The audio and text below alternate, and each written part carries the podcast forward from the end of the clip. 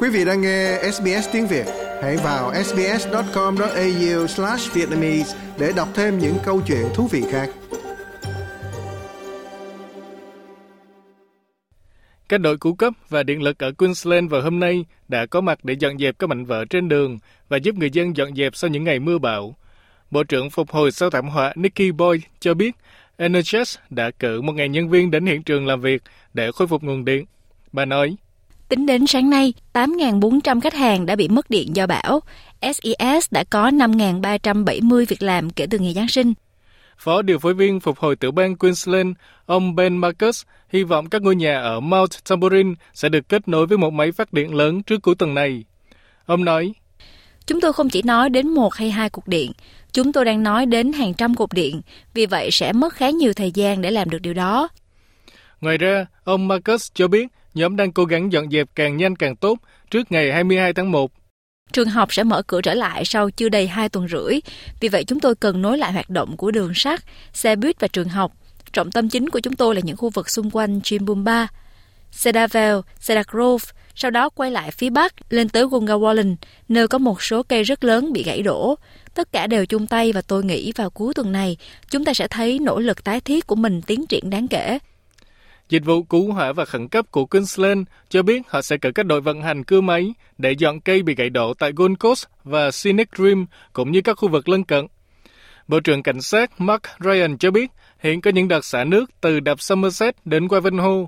Ông nói, chỉ để cân bằng sức chứa của những con đập đó và để bảo đảm khả năng chống lũ được dành cho bất kỳ sự kiện nào có thể xảy ra trong tương lai. Trong khi đó, hàng ngàn người dân và doanh nghiệp đang tính toán thiệt hại tài chính và cá nhân khổng lồ do các hiện tượng thời tiết thảm khốc trong mùa hè này. Ngôi nhà của cô Tammy Fogarty, một y tá ở Gold Coast, đã bị mất mái trong cơn bão dữ dội đêm Giáng sinh vào thời điểm người cha 90 tuổi của cô, vốn mắc bệnh Alzheimer, đang ở tầng dưới. Cả hai cha con đã vượt qua thời tiết khắc nghiệt, nhưng chỉ một tuần sau, những cơn bão dữ dội đã trút lượng mưa hơn 400 mm, cuốn trôi nhiều tài sản và làm ướt sũng mọi đồ đạc mà cô sở hữu. Cô nói với đài ABC, Nước tràn qua tất cả đồ đạc của tôi, mọi phòng trong nhà đều bị ướt. Mọi chuyện càng trở nên khó khăn hơn nhiều vì nước cứ tràn vào nhà, gây ra nhiều thiệt hại hơn. Cô cho biết một bức tường đã sập xuống khu để lồng chim của cô, giết chết một trong những con vẹt mà cô yêu quý và khiến hai con khác bay đi mất. Một con đã được tìm thấy cách nhà cô 20 km, nhưng con còn lại vẫn mất tích. Cô kể rằng, tôi tìm thấy một con chim trong đống đổ nát ở cầu thang của ngôi nhà. Một con chim khác bay đến Hope Island và một người tốt bụng đã bắt gặp và trả nó lại cho tôi.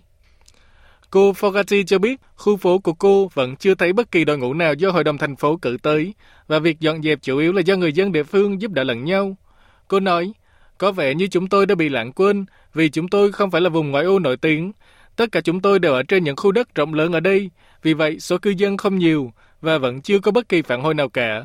Ở đây, chúng tôi thực sự đang gặp khó khăn và không nhận được sự giúp đỡ nào cả. Một tình nguyện viên của dịch vụ khẩn cấp Maruchido, ông Nom Vitali, đang giúp lập mái nhà cho một ngôi nhà ở Sunshine Coast vào hôm qua sau khi trần nhà bị sập do thời tiết khắc nghiệt. Ông cho biết các tình nguyện viên luôn bận rộn với công việc lập mái nhà và đóng bao cát trên khắp khu vực, cũng như một số lời kêu gọi hỗ trợ bằng cưa máy. Mặc cho điều kiện không mấy thuận lợi, ông vẫn tiếp tục tỏ ra lạc quan khi biết cộng đồng địa phương đánh giá cao sự giúp đỡ này. Khoảng 50 nhân viên thuộc lực lượng quốc phòng Úc ADF dự kiến sẽ được triển khai từ ngày mai để hỗ trợ dọn dẹp tại các khu vực hội đồng thành phố Gold Coast, Scenic Dream và Logan. Quý vị muốn nghe những câu chuyện tương tự có trên Apple Podcast, Google Podcast, Spotify hoặc tải về để nghe bất cứ lúc nào.